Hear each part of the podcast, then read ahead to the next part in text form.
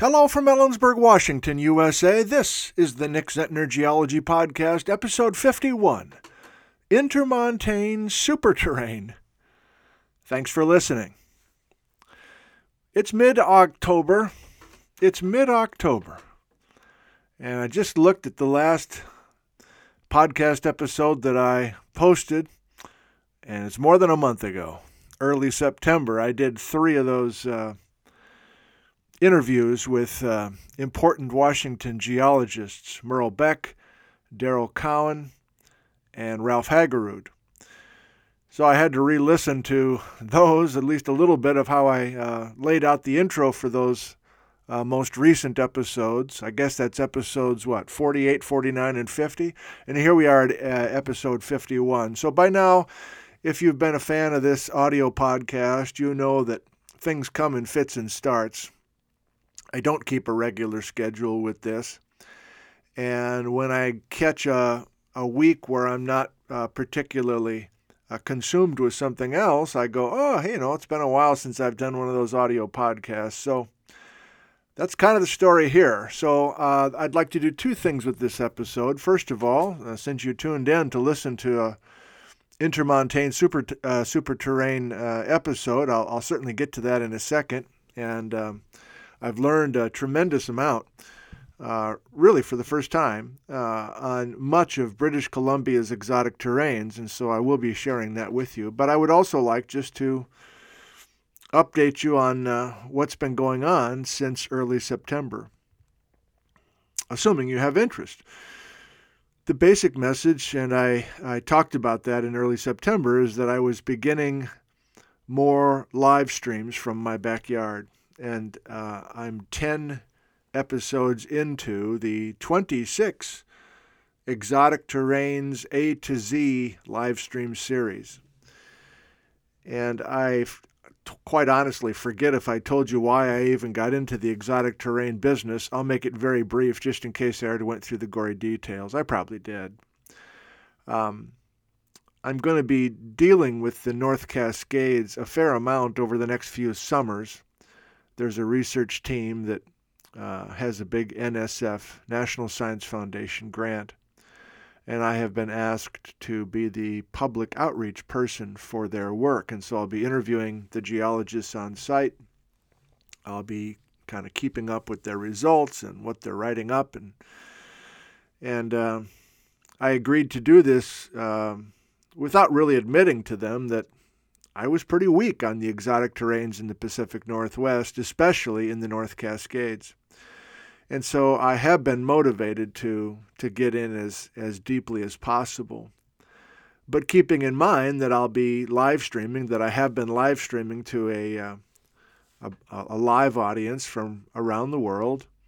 Uh, the consistent is uh, the consistent consistent scene is about a I don't know 800 to a thousand viewers live, and then um, another 10,000 or so that watch um, in the in the next few days. They watch the replay, and these exotic terrane live streams, of course, all work together. So I came up with the gimmick of letters. So you have to watch session A before session B is going to make much sense, and so on. And uh, actually, let me flip to my other screen here and uh, remind myself of where I am in the series. Here we go. Yeah, so I'm going to the uh, uh, YouTube channel that I have, and uh, let me just read you very quickly the 10 episodes that I've done so far. And I have been truly going uh, episode to episode. There was no grand plan until kind of recently. I finally kind of gotten a general. Uh, the rest of the alphabet kind of locked, blocked off in my head. So session A was called Geologic Time, pretty bland. Session B, Basement Glimpses. C, Craton versus Terranes. D, Passive Margin. E, Paleogeography. F, Strike Slip Faults. So there's six of the ten that I've done already. We didn't really get to exotic terranes. I, I ended up kind of falling into calling those the table setting sessions basically we were going to dive in and really feast on these exotic terranes, but we had to set the table first. We had to get the linens out. We had to get the good silverware out. We had to really get some background on some concepts before we dove right in. And um, at the time, it felt like the thing to do, the correct thing to do. And, and now that those six sessions are in the can, uh, I'm especially happy that we did it that way. Now, the viewers, of course, some of them uh, who are, you know, really into this stuff, uh, they were getting impatient. and they're not afraid to tell me that, it seems. Um, but I thought that those sessions were important. And as I just mentioned to you, uh, the main goal is to know about the North Cascades and all of the exotic terrane bedrock that's exposed in northern Washington, specifically in North Cascades National Park and Washington Route 20 over Washington Pass, etc. But really, all the uh, Mesozoic bedrock between Ellensburg and the Canadian border, that is the target. Now, I'm to session, I just finished session J, which means I have done four truly exotic terrane sessions. The first was a couple weeks ago. Session G was called Quesnellia. H was Cache Creek, I was Stikinia, and the most recent episode, J, which I did a couple of days ago on Sunday morning, uh, was called Alexander, the Alexander terrane. So let's say you really know your stuff, and let's say especially you know British Columbia stuff. Those are very familiar names. The Quesnellia, the Cache Creek, and the Stikinia in particular. And collectively, those three exotic terranes, Again, Quesnellia, Cache Creek, and Stikinia. Collectively, those are called the intermontane superterrane. So we are to the actual title of the podcast episode here. And I think without, you know, writing anything out or whatever, I'm just going to, as I usually do with these audio sessions, just kind of freelance and uh, try to fill you in on what I've been able to learn and how I've been able to learn it and what scientific papers that I've been using. And I don't know, for those that are not only enjoying enjoying the live streams but also listening to this, maybe I'll give you a little sneak peek on what we're planning uh, for the next few weeks. I do have a general plan. And this week, I, I have some time to do this audio episode because uh, I announced that I'm not live streaming this weekend. Tomorrow morning, I'm flying to Wisconsin. I'm going to visit my mother, uh, which uh, over the last few years, I've, I fell into a routine of, of visiting every spring, summer, and fall for a long weekend. Especially when my dad was in particularly poor health, that was uh, that was a regular pattern we had. Well, my dad passed away last summer, and and yet um, I'm still doing that uh, three times a year. Well, spring I was supposed to go, and then uh, didn't go because of COVID, but I did go in July, and, and I'm looking forward to seeing um, mom again tomorrow. So um, since I'm kind of switching things up with the the, the live streams, uh, that gives me a chance to kind of take a break just a little bit and also think ahead on what we want to do. And let's say you're listening to this audio podcast and you have no idea what I'm talking about with these live streams and everything else. Uh, go to YouTube, type in my name, Nick Zentner. You'll find the Nick Zentner YouTube channel and you'll see all these live streams. We're up to uh, almost 90 live streams since March. That seems impossible, but uh, it's been fun. And I've learned a lot of new things, not only about technology, but about uh, geology as well, especially recently. Okay, so for the rest of this episode, let's go ahead and talk about this topic uh, the intermontane superterrane. Exotic terranes are a topic that are complicated. Most people have avoided them uh, when teaching geology to the general public. For instance, if you just Google Missoula floods or Bridge of the Gods landslide or uh, Puget Lobe or Mount St. Helens eruption, you know, there's all sorts of geology programs from geology professors and TV people, and you know, just, there's just a lot out there. But there's not that much, hardly anything on exotic terranes. And part of the reason is it's complicated. Part of the reason is much of that rock is old enough here in the Pacific Northwest that it's not on display. In other words, it's been buried, it's been covered, it's been altered, it's been moved, it's been uh, kind of sliced and diced. And so you really have to kind of get your head right uh, and your mind right uh, to get there, to actually kind of appreciate what is in front of you. And in my case, uh, I ride my bicycle to campus every day and I see the Stuart Range straight ahead of me on the on the northern horizon, Mount Stuart and the Stuart Range. Some people know it maybe as the Enchantments area. And that's a reminder every day that uh, this exotic terrane bedrock is right there, and yet I've never really sat down and took the time to, to learn what's going on. So it has been deeply satisfying. I have to say that. It's been deeply satisfying to finally, after 30 years of being here, sit down, force myself to read through these scientific papers. And it's particularly satisfying, and maybe you can relate in, in other branches of your life. Uh, you, you hear snippets here and there. You have a little this and you have a little of that, and you, you've always meant to kind of really learn more about it, but you, you never do. And so these little snippets, these kind of random little fragments of stories and visuals and almost myths and rumors, you know, they keep popping up.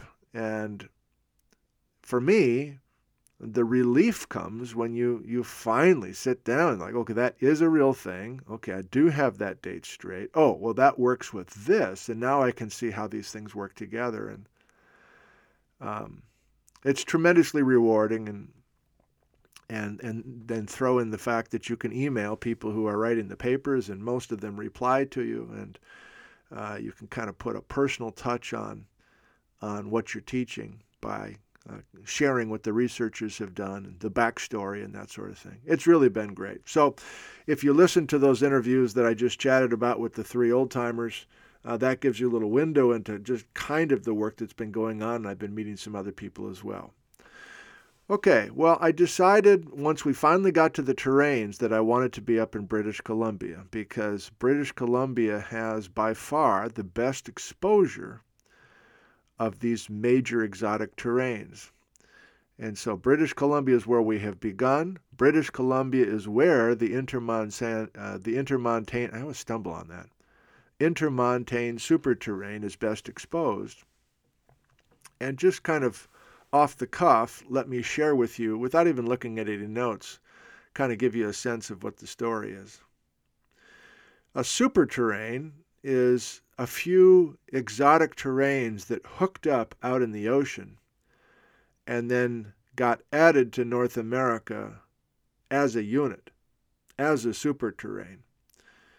So, you know, if you have seen a program, you know, if you can find an old YouTube clip or an old movie that's been shown in a classroom from 30 years ago or whatever, or even the roadside geology books, to be honest, even though they're excellent, uh, they typically kind of present these terranes as coming in, like swimming in off of the Pacific Ocean from distant places.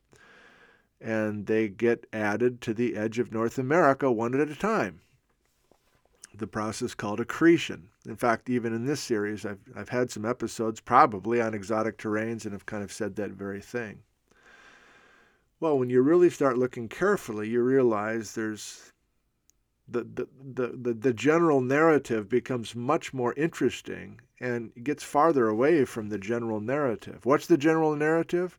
Well, there's a vast Pacific Ocean off to the west coast of North America, and over the last 200 million years, we've got these scraps of land, these terranes coming from different locations, somewhere out on the Pacific. And here they come, here they come. North America is drifting west because of the breakup of Pangea. And every once in a while, there's a little thud. Did you hear that thud? I don't know. Did you hear that? I didn't hear that. Oh yeah, I guess I guess something kind of hit our windshield. I guess some some kind of I don't know uh, baked potatoes splatted on our windshield as we were driving through the hot summer night. that was weird. So these baked potatoes are are splattering on the windshield. Well, let's bust that myth. They're not coming one at a time.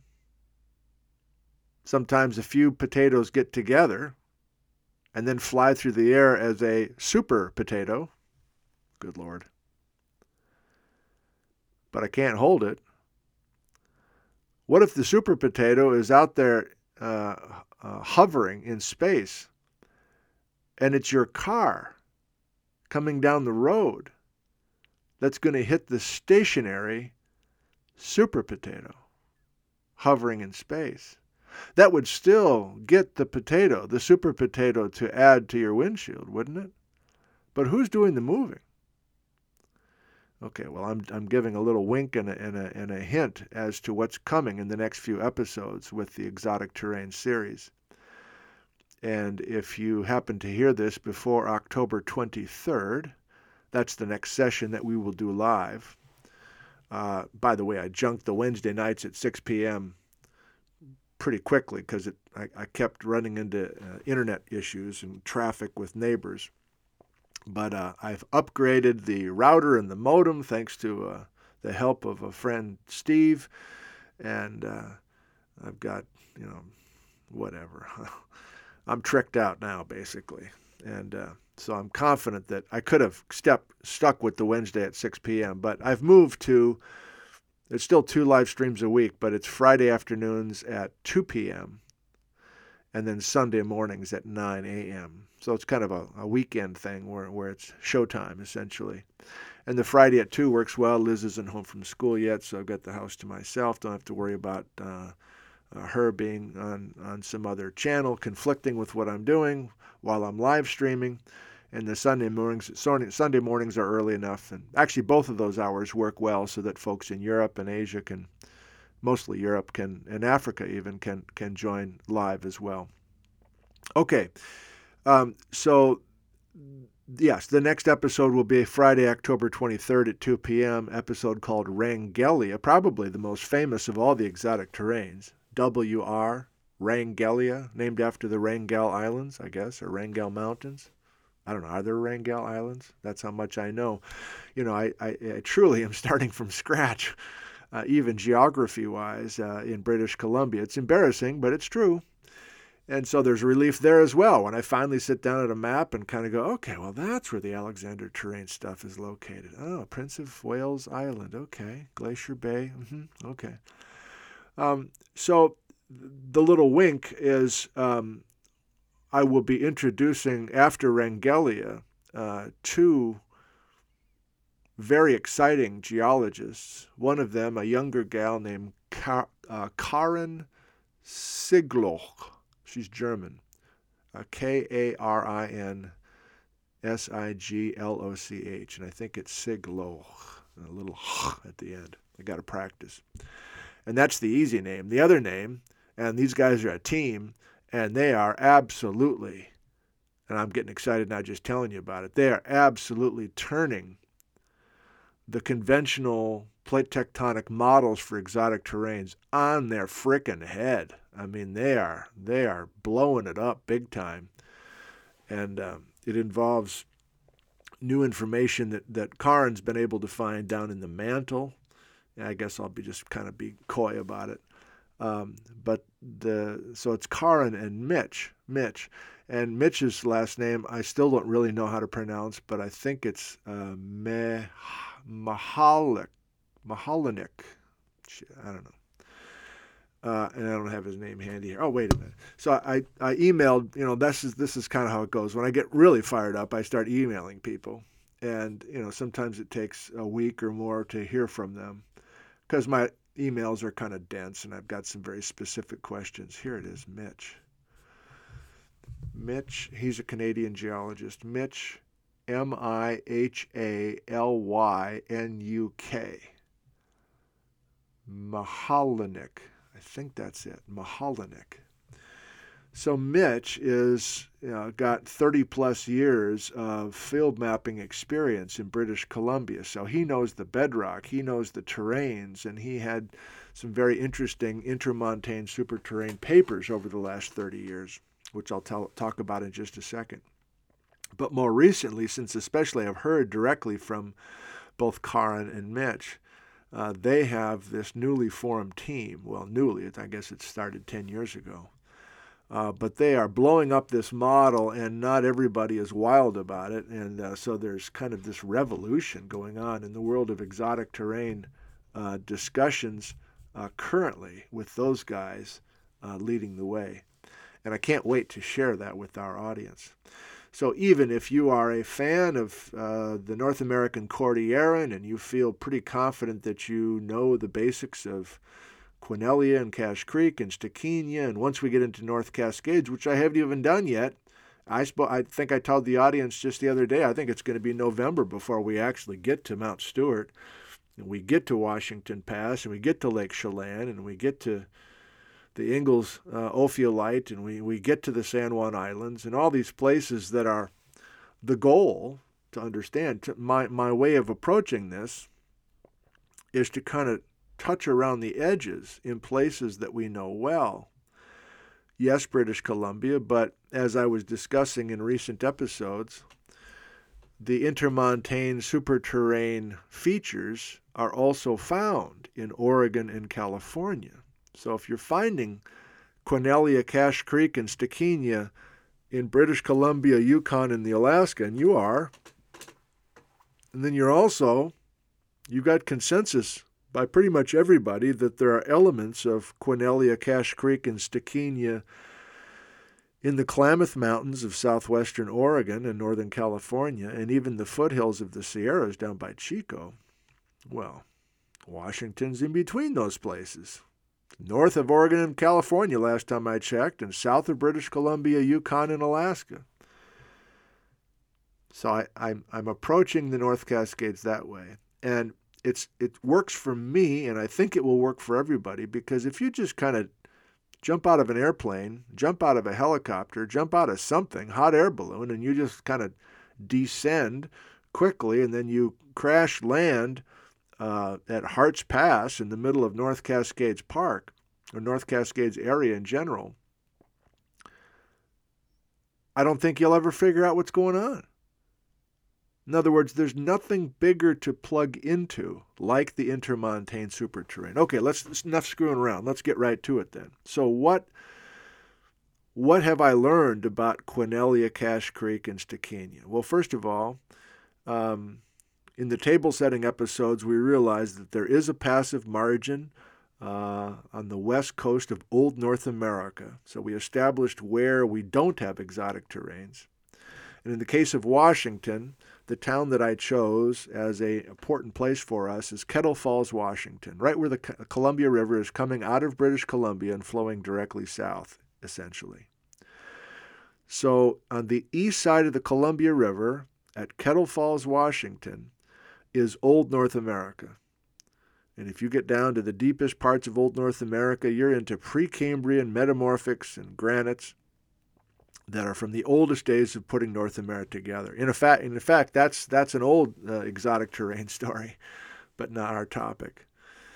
And then uh, that was one table setting episode, and then I guess late in that episode we realized that there's a passive margin, that there's this thousands of feet of relatively straightforward beach rocks, sands, and muds that were deposited along that west coast near Stockton's house, near near near Spokane ish, east of Kettle Falls, in other words. Um, but there's been so much time and, and occasional temperature and pressure conditions to convert the sands to uh, sandstones and then the sandstones to quartzites and then the clays, the muds and the clays to shales and, and, and slates and then ultimately phyllites.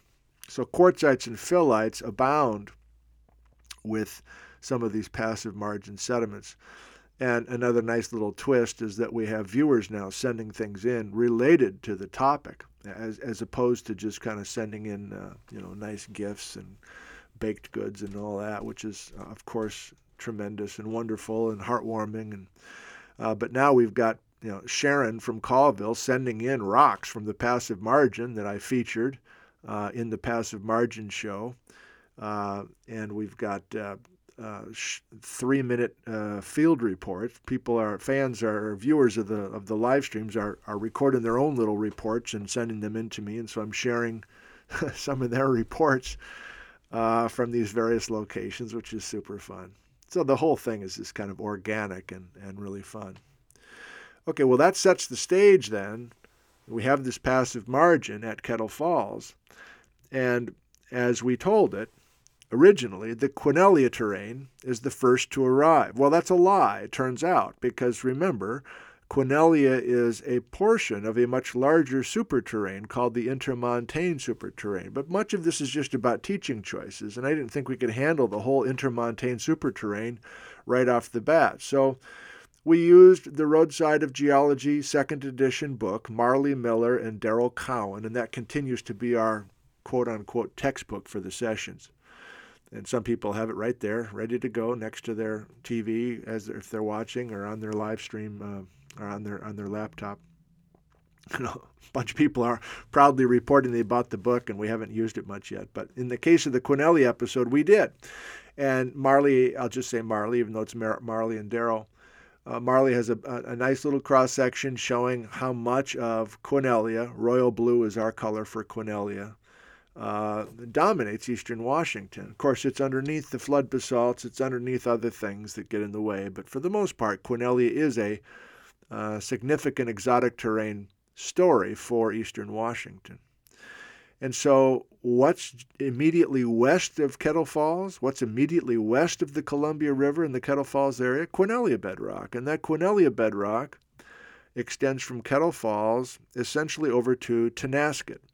And Tonasket's on US 97 as it's heading north and south through the Okanogan Valley in Washington. Now, as we said, there's complications. So it's not pure Quesnellia bedrock any longer between Kettle Falls and Tonasket because there's been so much action since that time. There's been metamorphism with metamorphic core complexes. There's been plutonic rocks, in other words, magmas invading from below. There's been some stuff covering, there's a glacial till that's covering things. But originally, that was all royal blue Quesnellia. By the way, the colors are part of what we're doing. Uh, it's it's complicated when you look at all these maps from all these different sources, and everybody uses a different color scheme. So I've been kind of building this exotic terrane map, and each time we have a session, I introduce a new terrane, and I hereby declare the new color for that terrane. So, um, at least for us, uh, that works. And again, the fans are sending things in. So some are good animators, and so they're making animations and they're color coding the animations according to our colors. It's all super sweet and super fun. Uh, emails keep pouring in, but hopefully you can't hear the beeps that I'm hearing. Um, so in that Quesnellia episode, which was uh, October 2nd, I guess that was Friday, uh, Friday afternoon, October 2nd, I just talked about Quesnellia by itself, and we looked at the bedrock of Quesnellia, which, surprising to me, has some basement rock uh, that has a North American affinity, meaning that there are some rocks and some zircons in the rocks deep down in the Quesnellia terrane that looks like it was part of North America originally, part of the passive margin.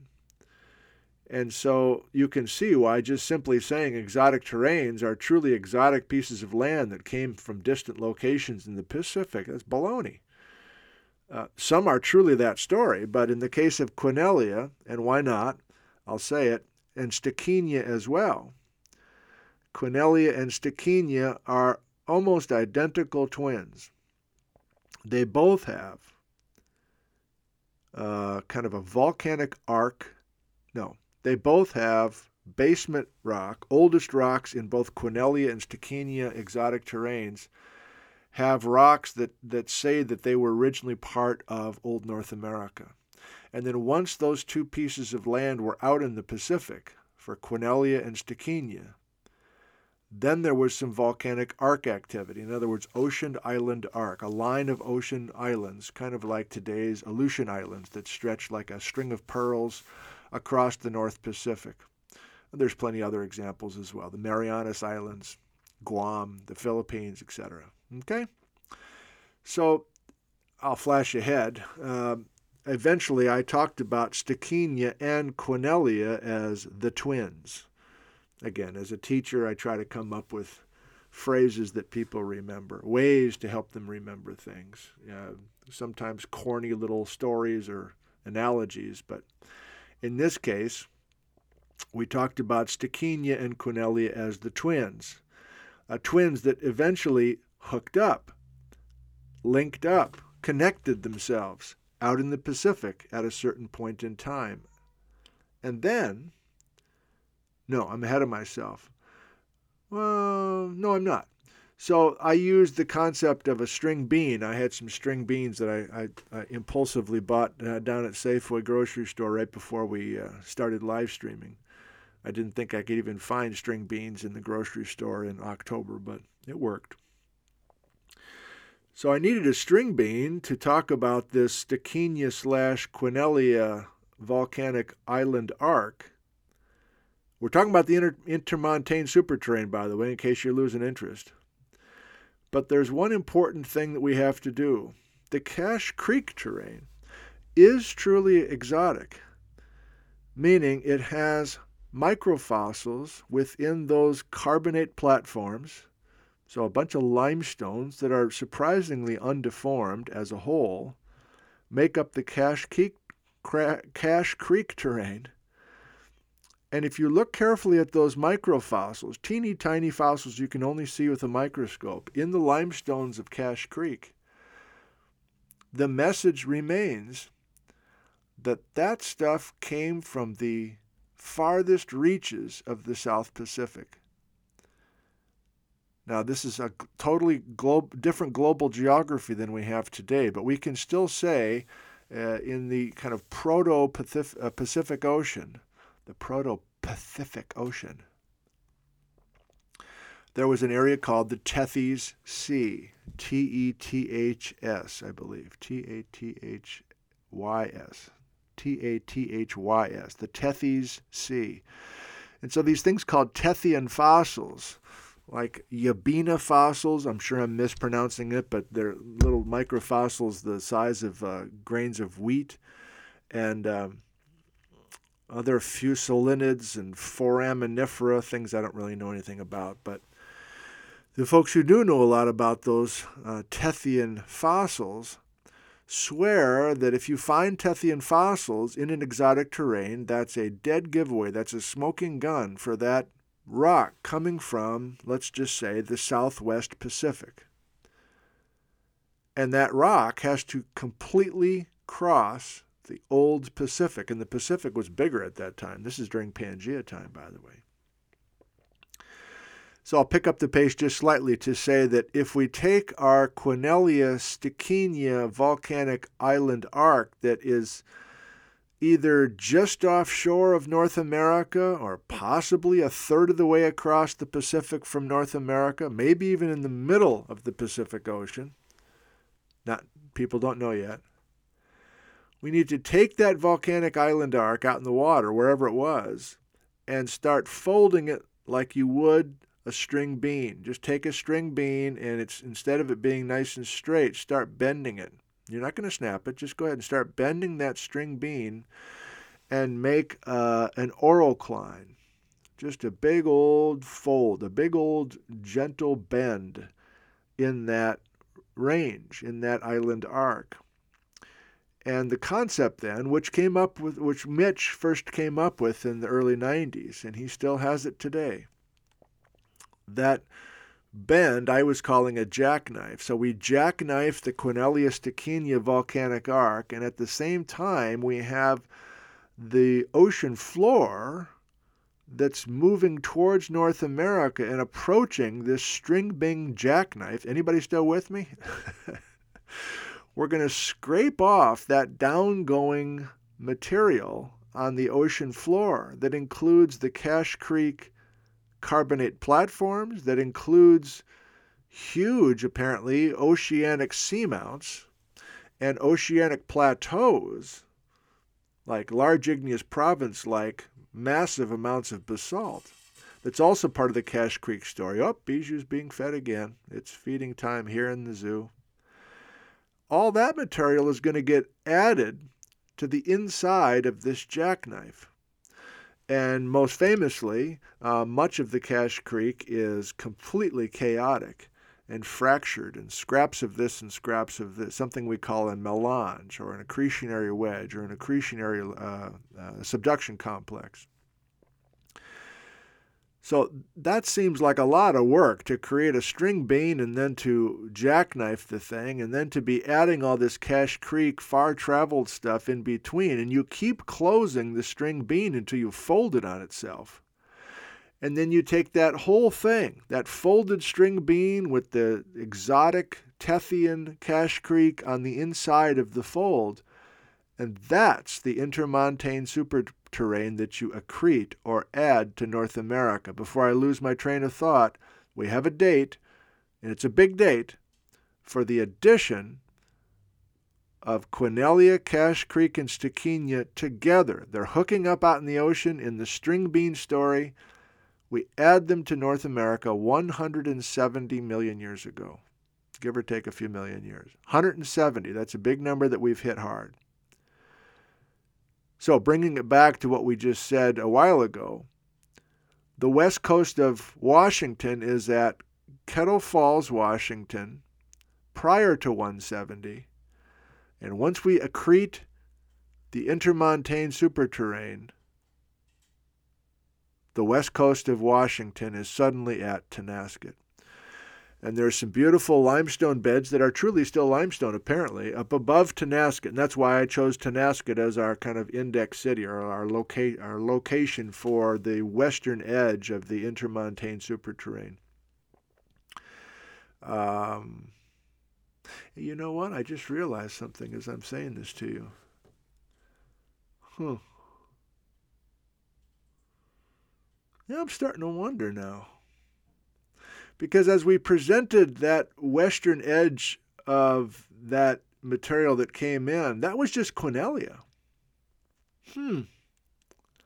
Okay, I'm pausing right here live with you, and I'm saying to myself, is Tonasket at the western edge of Quesnellia?